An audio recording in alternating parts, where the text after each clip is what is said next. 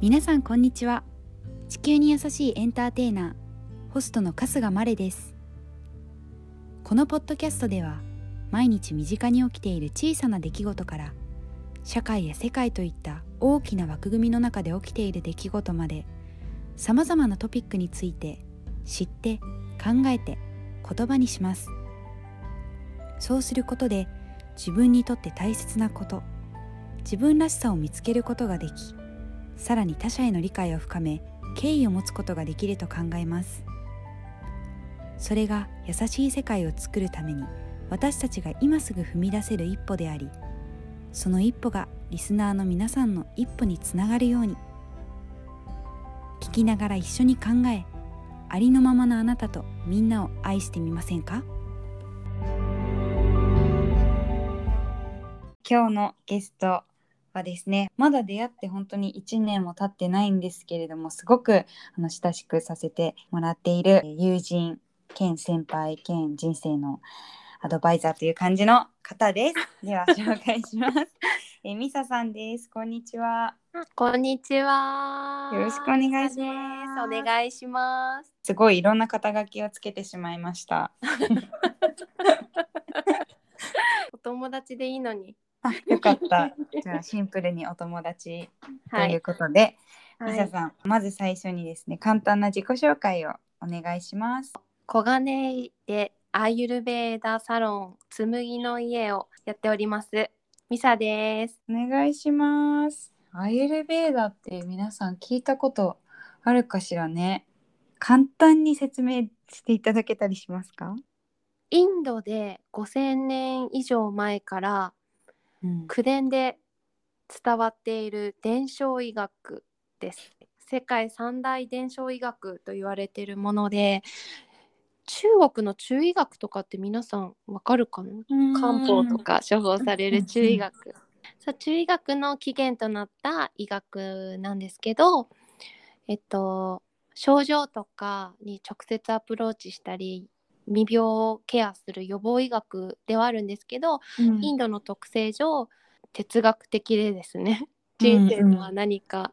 とか、何のために生まれてきたのかとか、うん幸せとは何かっていうのがやっぱインドはカースト性がうんね強く残ってるので、そういった幸せとか自分自身人間自身について考える医学なんですけど、うんそうなんか医学と言ってもじゃあなんだろう本当にそういうアイディア考え方思想、うんうんそのものをこう全部まとめてアイルベーダって呼んでいいってことですか？そうですね本当にあの病気を治したりとか、ん本当の西洋医学的な感じで医学としても発展してるんですけども、うんうんそれ以上にやっぱりそう思想というか、うん。そういう部分も強いのかなって思ってえて、ー、はい。私はそうミサさんに出会うまでアーユルベーダって聞くと、うん、うあん、のスパとかに遊び行く時にうん、うん、なんうんか写真とかだけで見てたんですよこうそうです。器からオイルが垂れてきてなんか頭の上にツツツツみたいな写真とかを見てて「うえんアーユルベーダって何なんだろう?」ってずっと気になってて。うん、うん、うん、で、まあ、共通の知り合いのアリサさんっていう人がミサさんとずっと長くあのお友達でうんアリサさんの投稿とかを見て「何こんな素敵なところがあるの?」っていうので行ったので だから自分でアイルベーダーを探していこうってことは結局まだしたことなかったうん、うん、ねミサさんと3回くらい施術をしてもらってインスタライブとかでおしゃべりしたりうんこの間初めてちょっと対面でお話しする機会とかがあってうん、聞きたいことがたくさん出てきたの で今日お呼びしたっていう感じなんですよ。そうなんか今までポッドキャスト、まあ、本当にいろんなことを話しててミサさんも聞いてくれてるってすごい嬉しいんですけど結構本当に同い年とかうん、うん、ちょっと2個3個上とかいう世代のゲストさんが多かったので今日ミサさんに私が聞きたいことに入ってるやっぱり育児とか出産とかそういう話うんも聞けたらいいなと思ってお呼びしたので、皆さん楽しみ に最後まで聞いてください。はい、よろしくお願いしお願います。します。じゃあ早速なんですけどうんうんまずミサさんの人生の中でなんかどういう道をたどっていって今こうアーユルベーダの世界うんうんでこうお仕事をしてるのかっていうのを教えてください。はい小さい頃幼い頃からクラシックバレエが大好きで、2歳の時からバレエをずーっとやっててうんうんで大学の進学っていうなるまですごく一生懸命やっていてでちょっとひょんなことからなぜかあんまり見たことないのに演劇家というところに行ってしまって、はいはい。でそこでミュージカルに出会ってミュージカルの舞台に出たくて、ダンスとか歌とかもう20代はずっとそればっかりやっていてうん普通に会社員で働いたことがなく、うん。ずっと舞台でひたすら 汗水わあすごいな 泣きながら舞台をやっていて、はい。でそうこうしてるうちに28歳で結婚してうん29歳で息子がやってきて、うんここからは一切舞台をやめて最初専業主婦をしていてはい。でその中でものすごい自分とはかけ離れてると思ってたんですけど産後うつとか、あの産後クライシス育児のエロゼと言われる産後女性に起こるあるあるというか不調がものすごくあって、心も体もちょっと一瞬元気をなくしてしまっ出てるところに、ちょっと体を動かさないとなと思ってヨガを近所で始めたら、うんその先生と意気投合してアーユルベーダってねっていうことを先生から聞いたら、へえ。あー20代の頃ちょっとそういえばちょっと前後しちゃうけど、うアんユルベーダにの本買ったりやっぱり20代の頃から頭痛に悩まされてたりとかあ風邪はひかないけどいつも頭痛いみたいな とかだるいとか、ーうんうん。そういうのになま悩まされてきて改善したいから本とかを読んでたことを思い 出してへえ。すごい。じゃあ実は自分の興味のある頃にあったんですねそのキーワードだったりとかそれをこう出会いによって掘り返してもらったというかあれですよね。あ本当にその通 りで散りばめられていたものを出会いによってまた再確認したりまた出出会い直したりとかして、アユルベーダっていう話を頻繁にするようになって、はい。不調心も 病んじゃってたし、何何かしないとなっていう思いだけは強くあったので、資格を取ろうって思った時にそのヨガの先生に「アユルベーダは?」って言われてうん。それですぐインターネットで検索して先生探して育児しながらアユルベーダの概念を学んできま した。えーすごい。いやいやすごくないですかなんかこう自分がグラフでこううん他人のとこにいたとこから、じゃあ何か変えようとかやってみようって決定するのってすごいエネルギー使うじゃないですか。ミサさんはやっぱりその出会いとか人の言葉とかがうん背中を押してくれたっていう感じでしたかああ本当にまさにうん私一人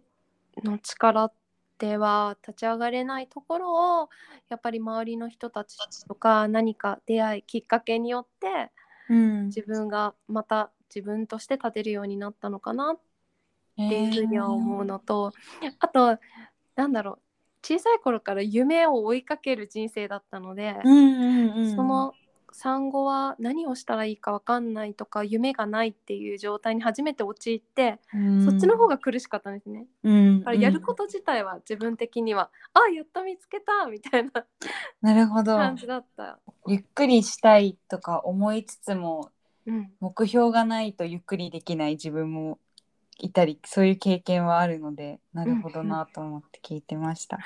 なんかミサさん本当にいろんなことをやってると思うんですけど、今のね、あはのバイオグラフィーをみんな聞いたらわかると思うんですけど その中でこうずっと好きなこととか変わらずにやり続けてることい、うん、全く同じじゃなくてもいいですけどなんか軸としてあったりしますかそうそれを考えててねやっぱ踊ることってずっと続けてきたなってすごい思って、んなんかその術とかやり方とかはその時によって変わるんだけれども、うんその都度救ってくれたかななんかかっこいいね、うんなんかち ょっとなんかちょっ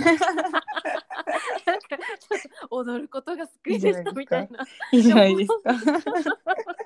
いやなんかこうキザな感じじゃなくて本当に踊ることは大好きで、うん音楽が大好きで芸術っていうところはずっと好きなのかもって思った。 うん。うん、なんか初めてミサさんにお会いした時に、うん名刺をもらってうんうん「踊り人でした」って書いて書いてたよねミサさん。そうそれね名刺作ってくれた方が、うん私のこの半生を聞いてうんあまり知ってる方じゃなかったんだけど、うんうんお話ししたら絶対に踊りのことは書きたいですって言われて、うん私は恥ずかしいから嫌ですって 言ったんだ けどうんなんかそれがミサさんだからって言われてえなんかー、踊り人って書いてくれたんだよね。めっちゃ素敵だしやっぱりすごい覚えてますもん印象的だったしあ本当なんかダンサーと違うじゃないですか踊りそ人っうてそう そうそうそうそれがすごい今のミサさんの話聞いててなるほどって思いましたあなんか踊ることがこう職業のダンサーではなくうんもっと人生において踊りを大切にしてる人っていうのが踊り人に詰まってるのがわかるからすごいあ大事な気がする私今エア拍手すごいしてますーエア拍 手エア拍手受けてますその踊りとか音楽とか芸術表現っうんていうのがまあずっと軸であったとしてうん逆に変化していった好きなものこれに全く自分は興味関心なかったはずなのにいつからかこういうことをすごい気になるようになったなとか好きになったなっていうものもありますか変化したっていうかきっと前から興味はあったし、それにそれを意識して生きてきたけどより最近強くなったっていうのがうん、人うんの、生き方 に興味がある。あなんか例えばなんか趣味とかはい特にないんだけど、人がどういうふうに何を考えどういうふうに生きてるかっていう、まあ、哲学的なことなのかもしれないんだけど、う人が好きうん、っていう感じ、うん、それすがごいわかるかも。本当なんうかん昔から興味があったことだけど、それより自分の夢を達成するために日々時間を費やしてたんだけどうん、なんかいろんな挫折というかつまずきを経てうん、なんか人にすごく興味があるっていうのうがん変化した好きなことなのかな。それがきっとミサさんが今やってるうん、お仕事だったりとか発信してることに全部つながってますもんね。そうだようねんなんか好きなことって聞かれた時に何かすることっていうよりもそういうことがパッと思いついたかな。い。育児に対しても、うん。そその子がどういうふうに生きるかとかどういうふうに感じるかっていうのを感じるみたいなまたかっこよくなっちゃった。なるほどね。育児の話今出たのでそれについて聞いてみたいのが子供は子供っていう一人の人間だから、うん何を食べたいかとか何をしたいかっていうのは、まあ、そこに委ねるっていうようなことをミサさんが言っててでも例えば自分の子供である時にうん言葉とかこうコミュニケーションしてなくてもうんなんか分かり合うみたいな瞬間とかもあるんですか、あああるよある。言葉とかじゃなく分かり合う部分ってことだよね。うん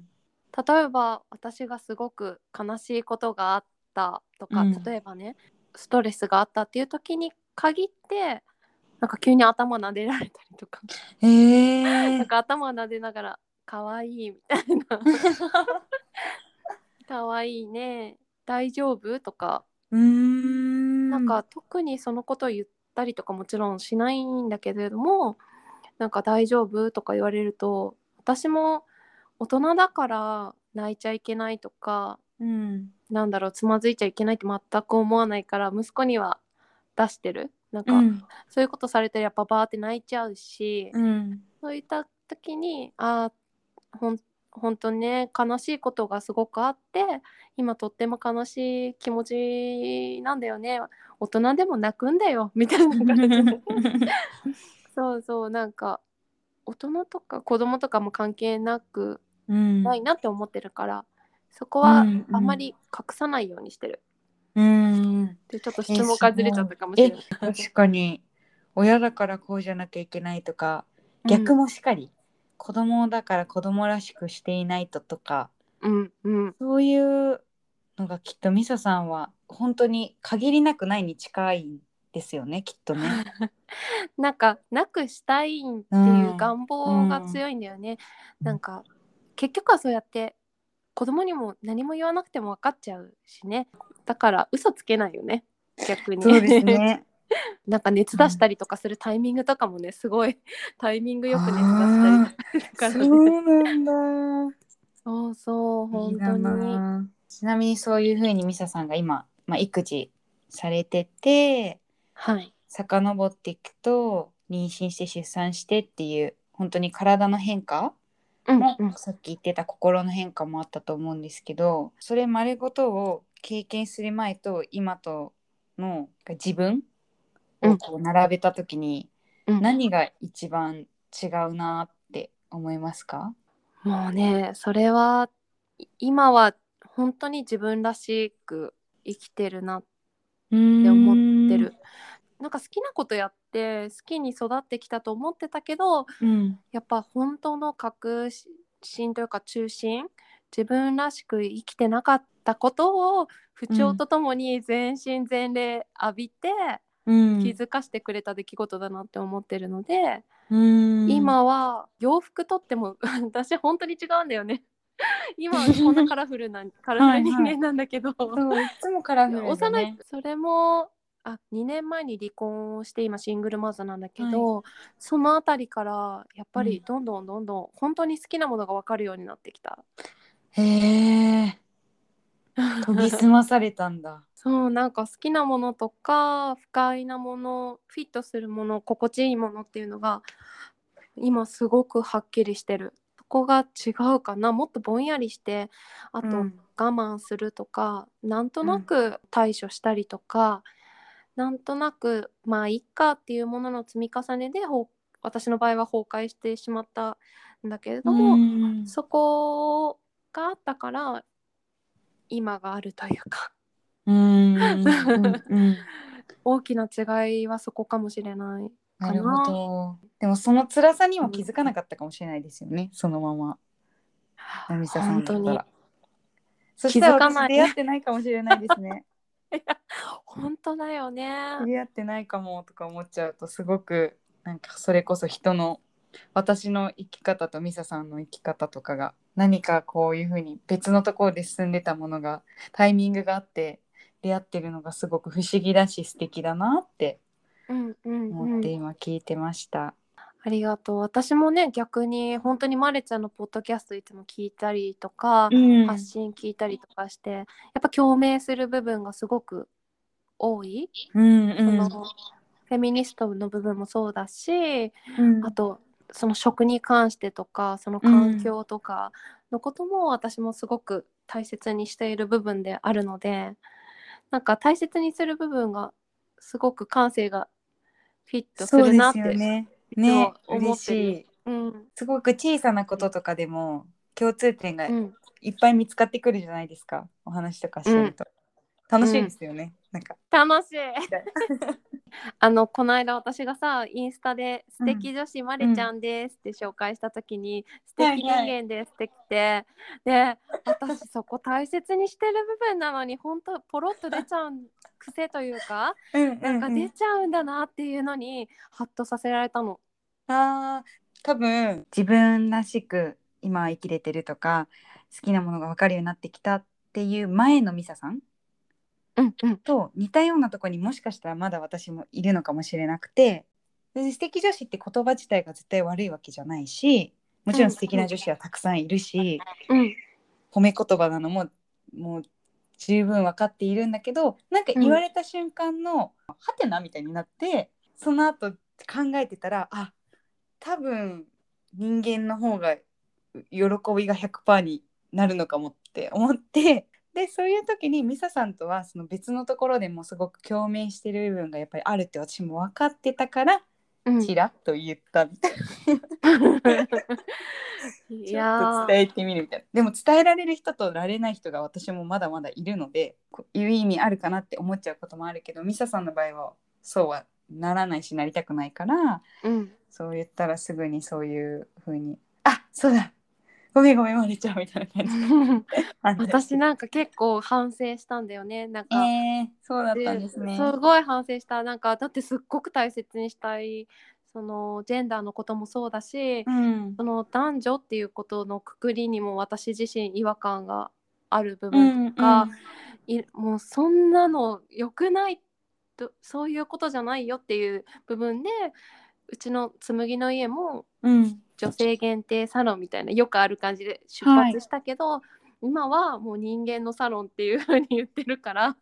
私でもそれすごく勇気のあることだっただろうなって思ってました。なんか女性として自分もうん女性専用サロンの方がやっぱ安心するんですよ。その時って本当にめちゃくちゃ自分主体で考えてたなと思って。うんうんじゃあ女性として行きたいのに行けない人とかのことは私もミサさんがその発信をするまでうしっんかり考えたことなかったから、あ本当に私もハッとさせられたというかうんうんただその性別関係なくってすることによって起こる危険なこととかうんリスクもあると思うからなんかそこで一歩を踏み出したのはすごいなと思ってこれ伝えたかったんです 今こここで伝えます。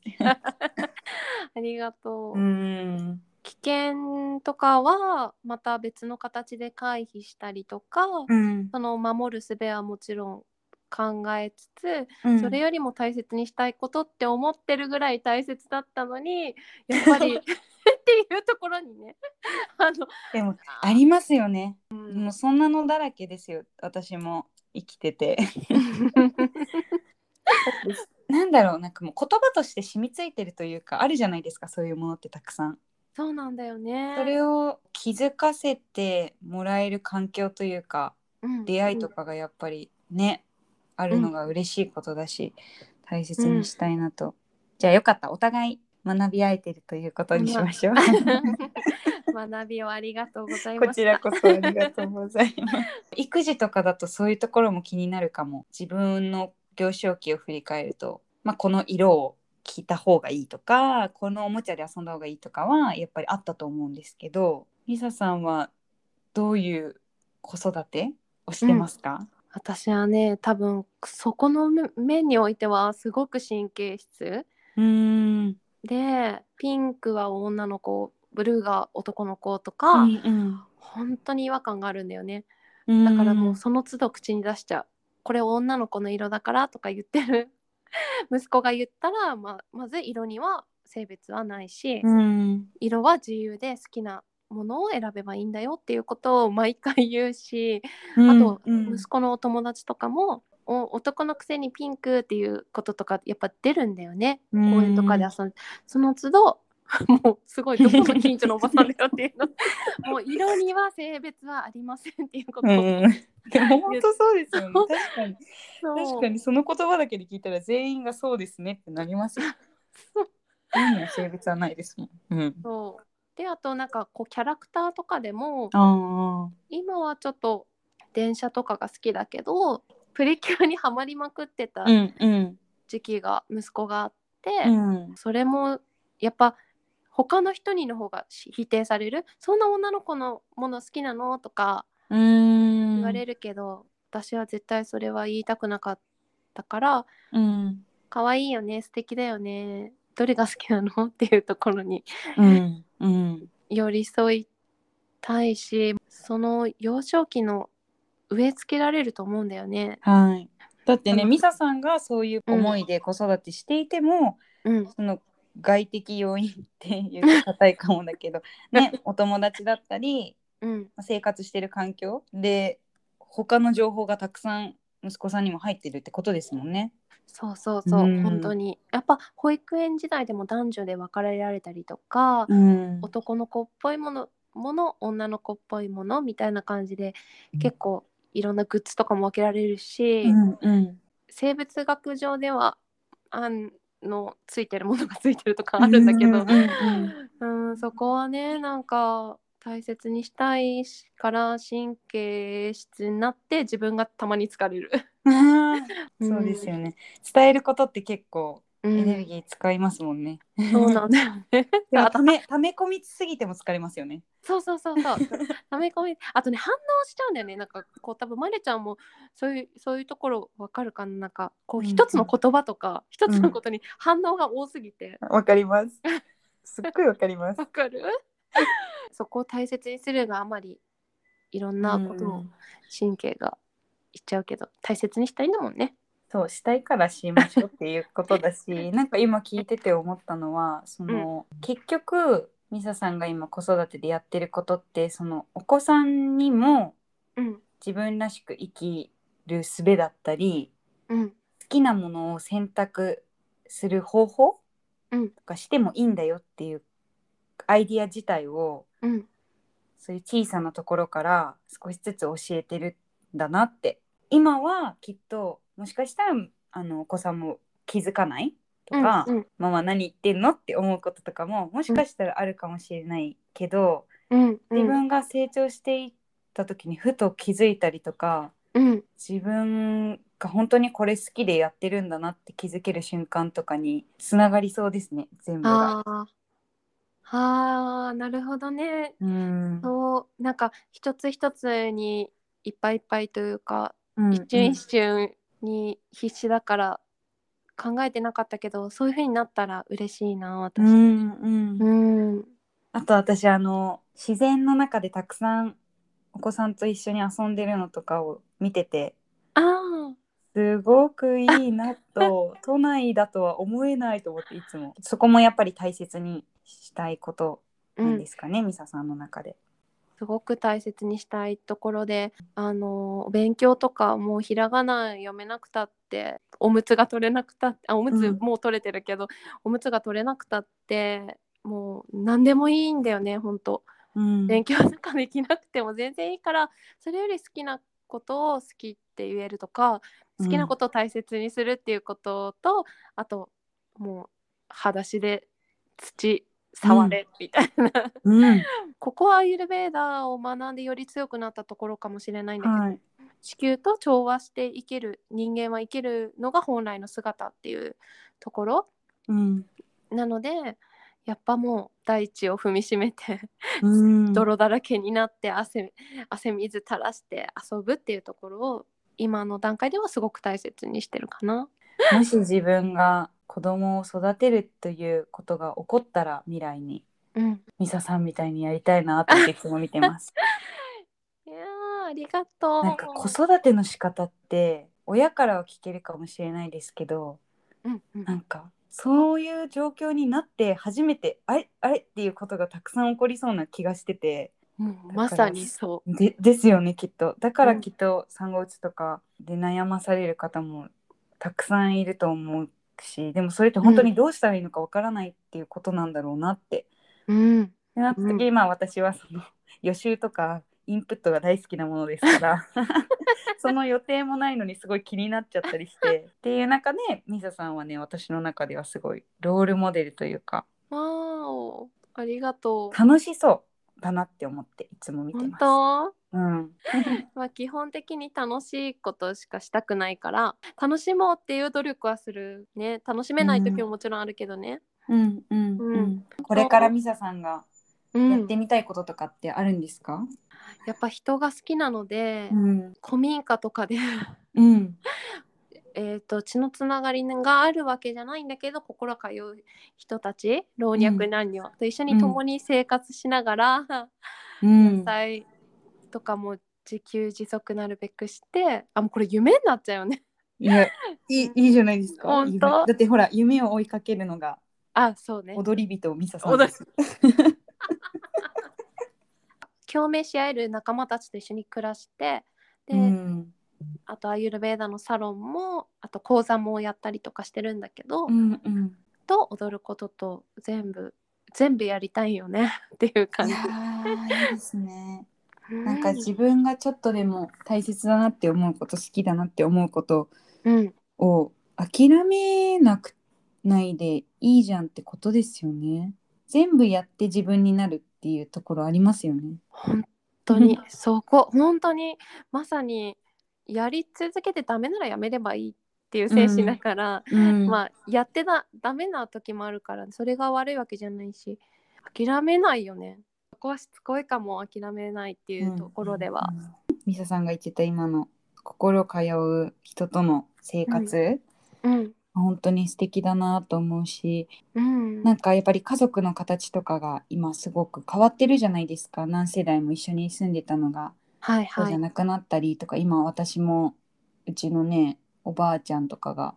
ずっと一人で住んでたんですけどやっぱもう一人ではきついかもねっていう年齢とかになってきて、うんでそういうのを考えた時に一人は嫌だなってでなんかそれ はなんか孤独が孤独死が嫌だとかそういう具体的なことじゃなくてなんかやっぱ心通う人は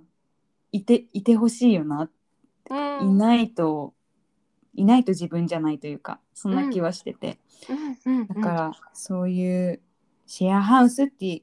言い方もありなのかなとは思うけどなんかシェアハウスはそこに入ってきた人たちとこんにちはって感じじゃないですか。うん多うん分うんうんうん多くのシェアハウスは。うんうんそうではなく同じ好きなことだったりとかちゃんと会ってっていう人たちと、じゃあ住みましょうっていうのはすごく素敵だしそういう平和で優しい世界が小さくても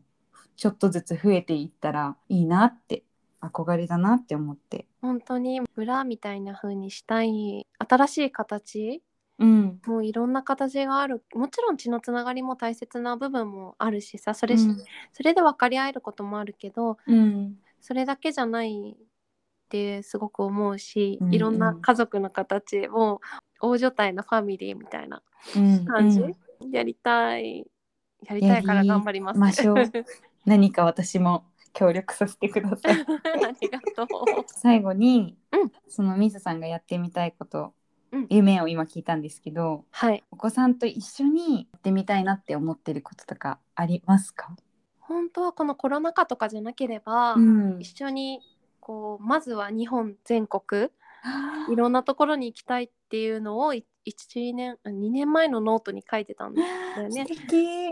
いろんなところに行ってそれこそゲストハウスみたいなところに子供と一緒に泊まっに行もう全国にファミリーがいるみたいな感じなことをやりたいかな。山にこもりたいと か海のところで何か1ヶ月泊まって一緒に刺激をもらうとかやっぱ自然と一緒に何かをやりたいって思うかも。ミサさんが心惹かれるそういう生活だったり環境空間でもあり子供と一緒だからもっとこう大切なものになる経験でもあり2人にとっていいことですねっていうバラバラの考えもあるんだけどうん、うん2人でやるからいいねって思ったところもあってうんすごういん素敵ななんか目標だなって思いました。まさに本当に今まれちゃんが言葉にしてくれたとその通りかもしれないなんか子供だけのために自分を犠牲にして何かをするってことうはん私はしたくないのうで、ん私も楽しい彼も楽しい一緒にいて、よりハッピーみたいな、うんうんイうメーんジ、そういう姿がうんシングルマザーシングルファザーにもうんもっと目に留まったりとかしたらこんなに楽しくやってるよとか大変だけど楽しさを見つけながらやってるよっていう姿なんかもっとハッピーな面もたくさん見ていけたらいいなって思いました。あーありがとうそうそうだよねかわいそうってすごくやっぱり言われるしいまだに。言言われるけど、そうじゃなくてやっぱニュースとかにはね事件とかが取り上げられてしまうから、そうですよあねれだけどうん生きていく上にはやっぱりある程度頭を使ってどこに助けを求めるかどこに何を申請したらいいかとか、もうこれとかも私発信したいぐらいなんだけどさ、うん市役所にこういう手続きを取るとこういう援助がもらえるよっていうのとか国に対してもそうだし、そういうことを全部使って知った上で自分が何を選択してっていうので、生活の基盤